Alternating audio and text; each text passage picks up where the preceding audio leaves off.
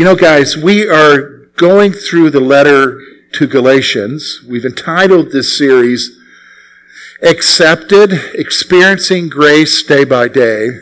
And I'll, I'll be on I'll, well, I'll just be, I'll just tell you like it is. Galatians is an unusual letter because most of the other letters kind of follow a format, a personal letter like this from Paul, where you know he begins with "Hi, it's Paul to whoever." Then he has like five, six, seven, eight verses of a prayer of thanksgiving for the church. He wants to say about how he's thankful for them. That doesn't exist in this letter. He's got his greeting, but then he just goes right to the issue. What's the issue? They've been deceived. They've been deceived by a lie. You say, how's that possible? Especially when you consider this letter was only written a few months after he was just there. He was there helping this church to come into existence, sharing the gospel with them, forming this church. Then he leaves and he's getting reports about some disturbing things that are going on with them and so he writes back, doesn't even bother with the thanksgiving, says, You're deceived. Somebody's come there, told you a lie.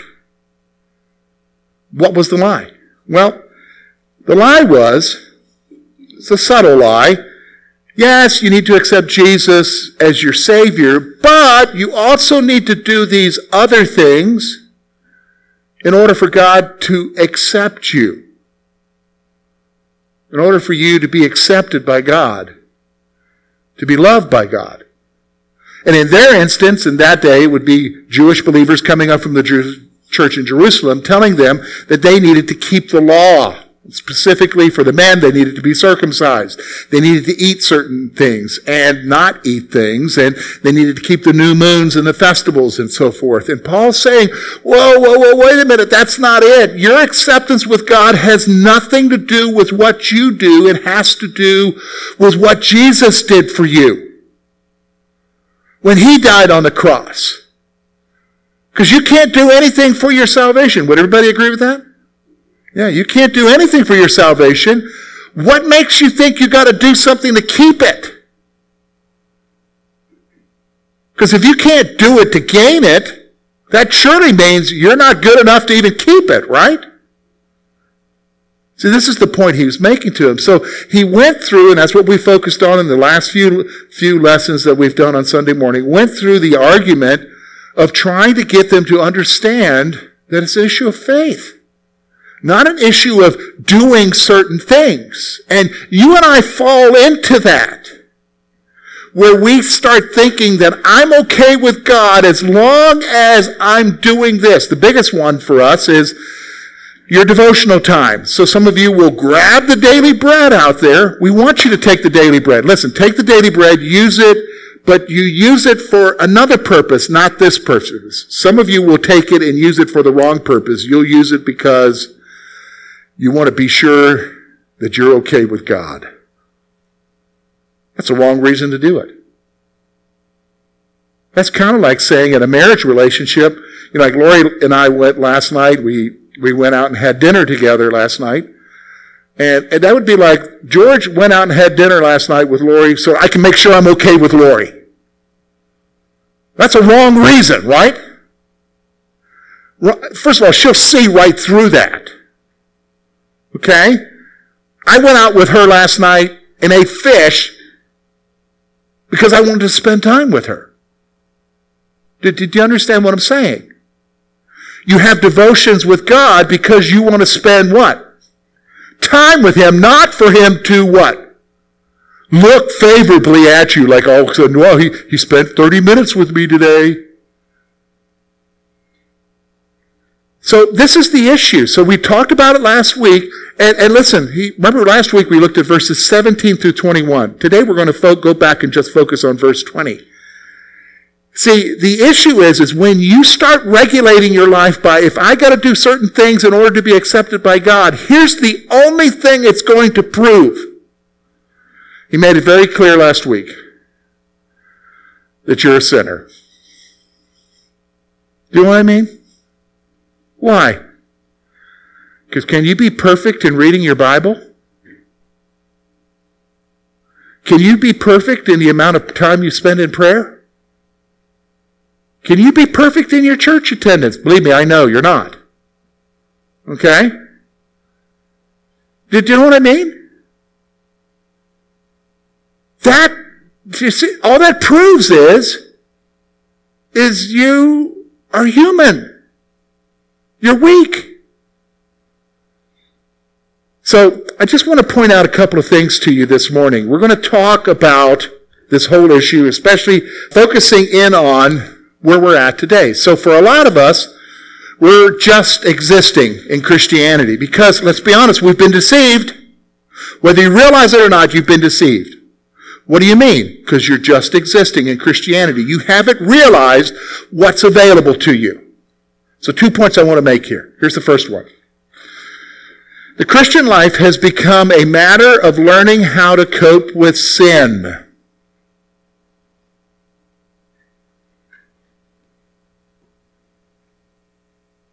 Isn't that true?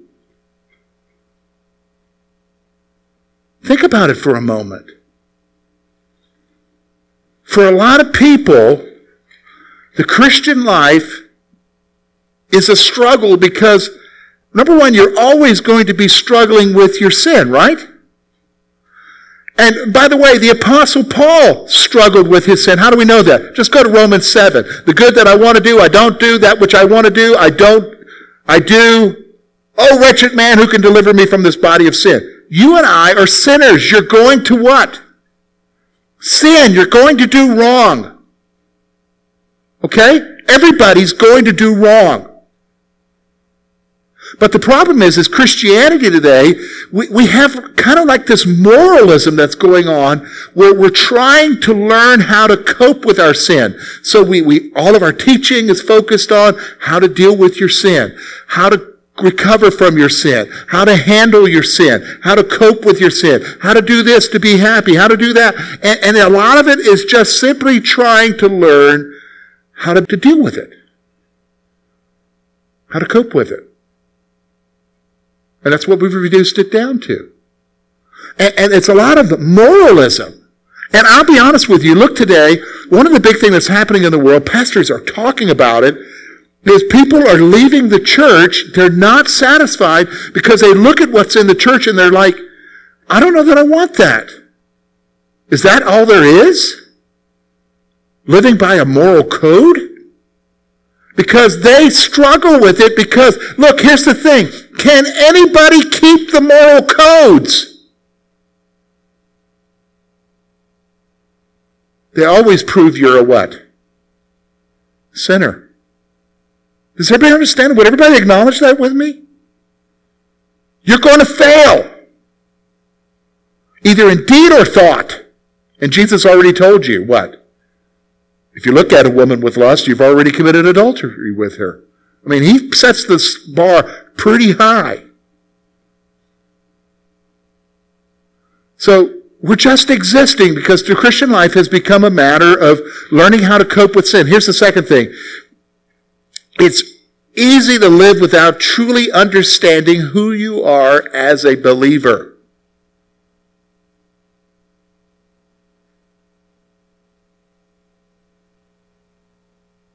You know what? The Christian life to a lot of people, maybe you'll appreciate this illustration, okay? All right, so I live in Curwensville. Some of you live in Curwensville. And so when you, to get to Clearfield, there's only one road. Okay? I mean, there's some other roads, but why would you take those? I mean, there's only one road. It's the Curwensville Highway, right? Curwensville Clearfield Highway. And if you are in Curwensville and you ride that road all the time, you know that there's only one place to pass on that road, and it's right as you get out of town. And that's it. Other than that, it's two, two, two lines the whole way. Boom. Okay?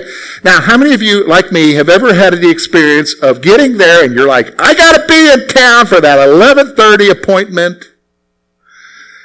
And you get behind a guy that's going 40. And then you look in the rearview mirror and the cars are just, the trucks are just stacking up because the guy's going 40. Have you ever had that experience going through town? Yeah, I have. A lot of you are laughing. I know what you were saying while that was happening. No, I don't, I don't know exactly, but I kind of can guess.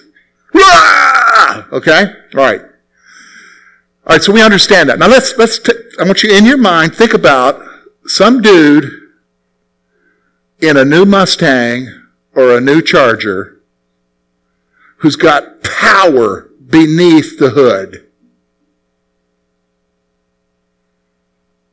And he's taking that road and he's doing 35 because he's worried. He's not sure what he's got underneath. He's not sure if he can handle it. And you're behind him and you're thinking, man, you got the machine. You can do it. Take off. Right? Hey, you know what? That's a lot like Christians today. Because you don't understand what's available to you as a believer. And you're doing 35 in your walk with Jesus because you're spending your time managing sins. Now, I'm not telling you to sin. You're, you're told not to sin. Do you understand? But your whole focus is on managing the thing that is always going to prove that you're what? A failure. There's so much more. So you're just existing. And some people, can I tell you, they get to the point where they're done existing and they say, adios to the church. So that brings you to the whole issue, what we're going to look at today. It's one verse, one verse, three statements that are so powerful that I hope you will grasp today. Let's look together. It's verse 20. Galatians, Paul's testimony, may it be our testimony. Verse 20. He says this. It's up on the screen for you. I have been crucified with Christ. It is no longer I who live, but Christ lives in me. And the life I now live in the flesh, I live by faith in the Son of God, who loved me and gave himself for me.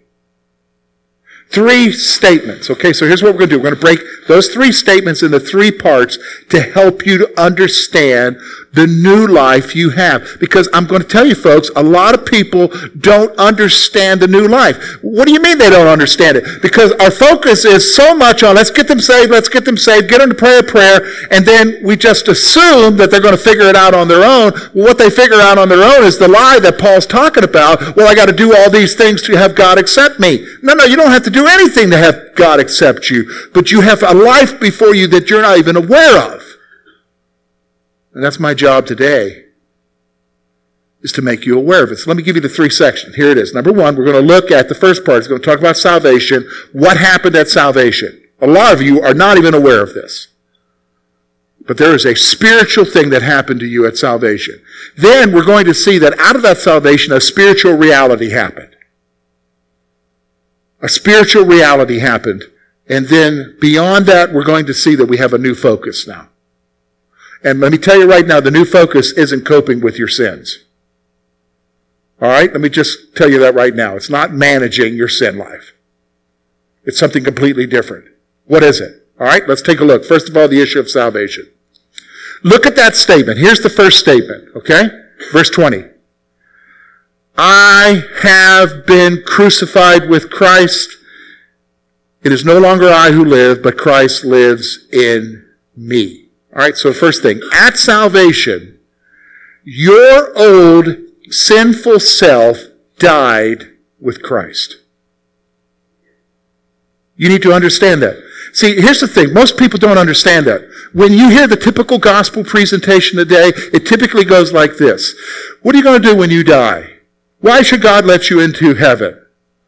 And people will say, oh, well, you know, because I kept the Ten Commandments, which, by the way, most people don't even know what the Ten Commandments are, but they're keeping them, supposedly. Okay?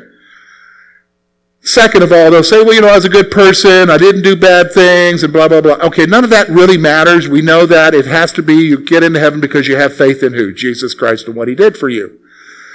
And then, quote, you come to salvation and you know that you're what? Forgiven. And you have eternal life, and let's go on and live life now. That's typically what the presentation is. I've kind of trivialized it a little bit for a reason, because most people don't truly understand what happens the moment you got saved. Let me explain to you what happens the moment you got saved. So let me back it up to the very essence of who you are. Do you realize that who you are is a spirit being who inhabits a body of what? Flesh. Most of us think in terms of ourselves as just being this. No, no. You are that, but you're also a spirit because when you die, what? The body is corrupted. It turns to ash, but the spirit continues on, right? And when you go to be with Jesus, you get a whole new body. All right, so in the essence of who you are, you are a spirit. So here's what happens at salvation. When you died, you died with Jesus. Now, where did he die? On the cross. That's why Paul says, I was crucified with Christ. The moment at salvation, you died spiritually. The old you that was rebelling against God, that was rejecting Him, died with Him on the cross. Most people have no clue about that. Well, it's just me. It's always been me. No, no, no. The old you died. That's what he's trying to tell you here. The old you died.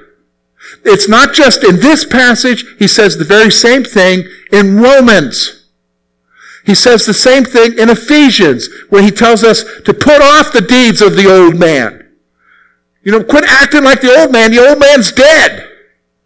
That's why when you got saved and you looked in the mirror, you still looked the same. You did look the same because the body still looks the same, but the spirit is different.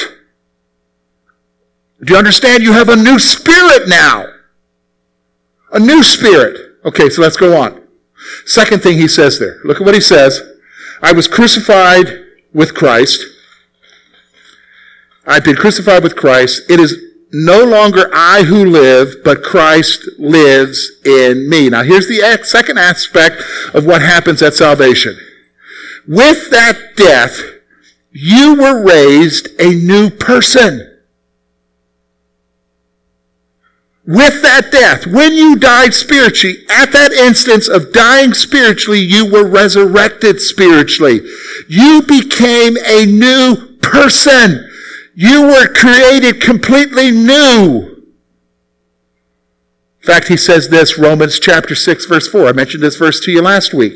Look at what he says. Therefore, we were buried with him through the baptism into death, just as Christ was raised from the dead by the glory of the Father. Even so, we should walk in newness of life. So here's what I want you to understand. Most people don't understand. Oh, they think I'm forgiven. Oh, I'm going to have a place in heaven. No, I'm telling you, when you got saved, you became a new person. You're new. And, and he describes it in this way. He said, Christ lives within me. What does that mean? Folks, we know that that moment that you died, became a new person, who indwells you? The Spirit of God. You're completely new. See, he, he, to understand, think for a moment, Ephesians chapter 2, he begins when he talks about when you were dead in Christ, that is, you were dead to him in the relationship. He says very clearly that that old you was led by three things. Three things you were led by. Number one, you were led by the culture, whatever the culture's doing. You were led by Satan, it doesn't mean you were possessed by him, but you don't need to be possessed by him. He's a button pusher. He knows exactly how to tempt you. And then number three, you were led by your own flesh, your own cravings. Do you understand what cravings are? You don't know what they are? Go to Walmart, go to the checkout. Look at all the stuff there. Tell me if you don't have a craving. Do, do you understand what I'm saying? I mean, it happens. And your life, the old you, was basically guided by those things. But the new you is guided by somebody else who's new now. What is it? the Spirit of God living within you. You became a new person. Now you look the same. Back then, that was 35 years ago, April 35 years, I had hair. I'm admitting I don't have hair anymore, okay? My family tells me every day I don't have hair anymore, okay? But you're new. You're new. You're a new person. That's the first part. That's the first part of what he's saying here. That in itself should help you to understand. Because have you ever said something like this? Have you ever said something like this? Oh, I wish I could change, but I can't. Ever said something? Have you ever heard somebody say something like that? I wish I could change, but I can't. Really? The old you couldn't change, but the new you can. In fact, that's what he talks about in Romans. He tells you how to change in Romans chapter 6. The power was broken that was over your life when you died with Christ and you were raised new. The reason why you're still doing it is because you choose to still do that. That's the reality. So notice now, okay, so we talked about what happens in salvation. I want you to understand now the spiritual reality. Here's the spiritual reality that comes out of that change that happens in your life. For some of you, this is going to be completely new, but it's always been here in the Bible. And by the way, I'm not giving you any new teaching. This is what they used to teach a lot 50 years ago.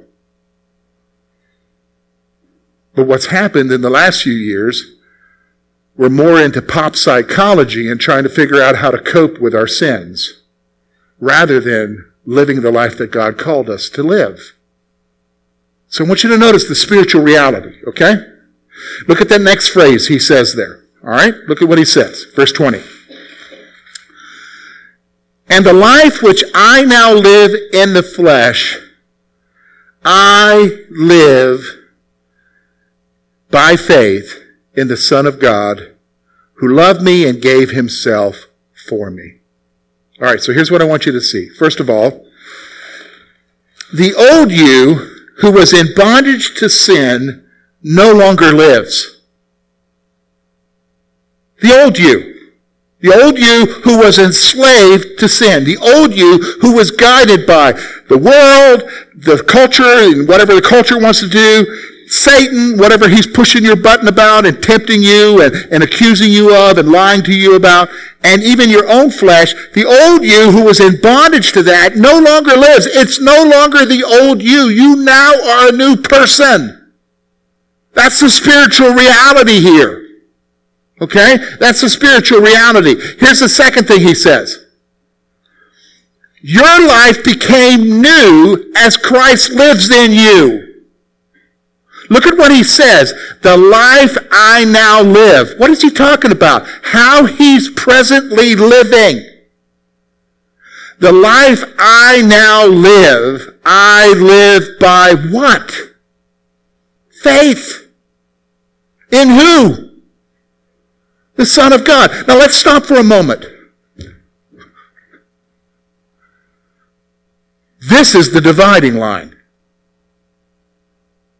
All right, let's go back. Remember, I told you he's upset with them because somebody's come along to them and told them a lie that their continued acceptance with Jesus is based upon what they're doing whether or not they're keeping the new moons, the festivals, eating the right stuff, getting circumcised by keeping the law. And I told you in our context, it would be whether or not I'm doing the right stuff by having my devotions every day or spending a lot of time in prayer or going to this function or that function or not going over here or not going over here and not doing this. I mean, we can go on. We can spend all day talking about the rules that we know from church. How many people know about rules in church, right? Man-made. I'm not talking about Bible rules. I'm talking about man-made rules. You know what I'm talking about? I mean, I can share you some from South Carolina, and you're like, really? They do that? Yeah, I can go back to there and tell them about what you do, and they're like, what? Are you kidding me? Yes, the man-made stuff. And if you don't do them, you're not a good Christian, right? All right, but listen, here's what I want you to see. Here's what I want you to see. That's a life led by what? Doing the right stuff. And can you do the right stuff? Oh, you can make a good effort at it, right? But you're always going to what? Fail. Contrast that with the new life. The new life, the life he's living now. Notice what he said. The life I'm living now is not by my religious actions. It's by what? Faith. Faith. See the difference? For some of you, that will free you. What do you mean free me? Because remember, like, oh, I didn't get to get my devotions this week. Every day has been crazy. Every day, I, I mean, I was up at night with the kids, and then I get up in the morning. I thought I'll spend some time with you, Lord, and it didn't happen. And, and here we are. We're Sunday, and I haven't spent any time with you in the Word this week, Lord. How can you love me? You say that's crazy, George. Yeah, but some of us talk that way, don't we? I can tell you how He loves you. It isn't because you did your devotions. It's because Jesus died for you. Do, do you understand? That's how he loves you. Because Jesus died for you, not because of what you did, because you can never do enough. When are we going to grasp that? So I live my life not by my actions, I live my life by faith. The new life becomes new as Christ lives in you. Do you understand? In you. So the new focus here, here's the new focus. Third section. I've been kind of putting the sections together a little bit, but let, us kind of delineate a little bit. Here's the new focus. Two things. You continue to live your life, first of all, in your physical body. You're still continuing to live right now. Do you understand? When you got saved, nothing, you didn't just disappear somewhere in your body. You are still living your life right now in this physical body. Do you understand? It's how you live your life now. That's the issue. It's how you live your life. You're still living in your physical body that's been trained. Folks, I trained, it took me a while, but I trained my body in years of drinking sweet tea. It took a doctor two Decembers ago to make me realize that I had to change my sweet tea habit. To now I drink unsweetened tea. It was hard at first. It was gagging me. But I've adjusted. Did you understand? You need to adjust. Because before you were used to living it by doing stuff. Now live it by what? You are still living the same body, but you got to change. Change your focus. Change your focus to what? living by faith rather than by your actions. See, that's the second point I want you to see here. But now you live each moment by faith in Jesus.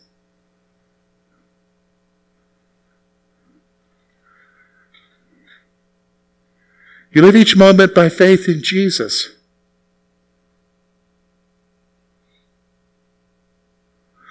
We say that's pretty hard to do, George. Pretty hard to do considering that, you know, I mess up and I'm trying to overcome it uh, and I mess up and, and, and, and surely God has changed the way that he looks at me because I mess up. Yeah, I understand that. I mess up too, but I want you to understand something. It goes all the way back to my favorite Psalm, Psalm 37. Listen to these two verses, okay? Okay, can, can I tell you something? God is not shocked by the stupid thing you did. Some of you need to hear that. I mean, you and I get shocked by stuff. You, you, you, know what I'm saying? We're human because we don't know everything. So, like when our kids do something or when a friend does something and we're like, oh, wow, I wasn't expecting that. That's not God. How do I know that? Psalm 37, verse 23 and 24. Listen to what he says. The steps of a good man are ordered by the Lord. All right, so God, God's aware of your life and what He's He's got your life set out before you, okay? And He delights in His way. Now that, that to me is an amazing phrase. God takes pleasure in your life. Some of you just got to think about that for a moment. Because you're like, oh, my, my life, I wish my life was different. I messed up, I messed up. Look at what he just said. The steps of a good man are ordered by the Lord, and he delights in them. God takes pleasure in your life. Wow, isn't that awesome? You bring pleasure to God by your life. what about my screw up? That's where verse 24 comes in. Look at what it says here. Though he fall, he shall not utterly be cast down, for the Lord upholds him with his hand. Wow. I like to say it this way God's got a plan for my life, and it already includes my screw ups. You may want to write that one down. God's got a plan for my life, but it already includes my screw ups. Do you realize that? He's not shocked. That's what living by faith is. Because you can't have faith in yourself. Because you're always going to what? Fail. Do you understand that? You're always going to fail. You've got to start seeing it from how God sees you. And He wants you to live your life for Him, not because you feel like you have to in order to gain His acceptance. You live your life for Him in response to Him. And you live it by faith. Do you see the difference? Do you see how far off track they got? Let's just be honest. Haven't we gotten far off track in our lives as Christians? And it's easy to get there. Because people will come along and say, well, you know, you shouldn't be doing that. You shouldn't, you know, hey, you know. Really? Then you find out that they were doing it. What's the deal with that? They're a sinner. That's what the deal is. You say, okay, what do we do with this, George? Well, let me give you two things that I want you to ponder and process this morning, okay? Because my concern is that we begin to live by faith. We begin to get into that Ford or that Dodge, and we know there's something beneath the engine and we're using it. Oh, Pastor told me I could speed from here to Clearfield. No, I didn't tell you that. I'm telling you to realize what's beneath the hood in your life. Okay? Listen, here's the first thing. Number one, you got to understand this. The Christian life is more than just managing sins in your life. The Christian life is more than just managing sins in your life. Do you need to do something about the sins in your life? Yes. He tells you not to sin. Okay? Do not walk out of here and says, well, George says I can just go do whatever I want to do now. Hey, live by faith. No, no, that's not what I'm saying. He tells you not to sin. He tells you to be holy. But some of you have reduced your life down to just trying to manage the sins. That's not the Christian life. Did you understand me? That's not the Christian life. The Christian life isn't about managing your sins. It's a whole lot more than that. Okay, so you got to grasp that one. Here's the second thing. Salvation empowers you to live each day according to your faith in Jesus. You know, we get it so wrong. What do you mean we get it so wrong? When we just think in terms of salvation of later on when we go to be with Him in heaven, we'll be, you know, and, and right now the only thing we got is forgiveness. No, you got it wrong. You got it completely wrong. You're missing the boat.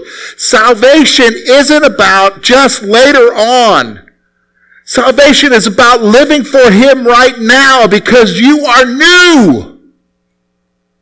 It's a new you if you know Jesus. Do you understand? And the power of sin has been broken. Start living that way. Live by faith. So salvation empowers you to live each day according to your faith in Jesus. So here's my, here's my prayer for you. That you and I would begin to realize that we're not the same anymore. Do you hear what I said? You're not the same anymore. And that the God of the universe lives within you and has made you new. And the life that He's given you is to live a life of trust and faith in Him day by day. And as you live that life, you'll deal with those sins. Trust me, he doesn't like those sins any more than you do. He probably hates them more than you do. He does hate them more than you do. And he wants you to deal with them. But how do you deal with them? By faith.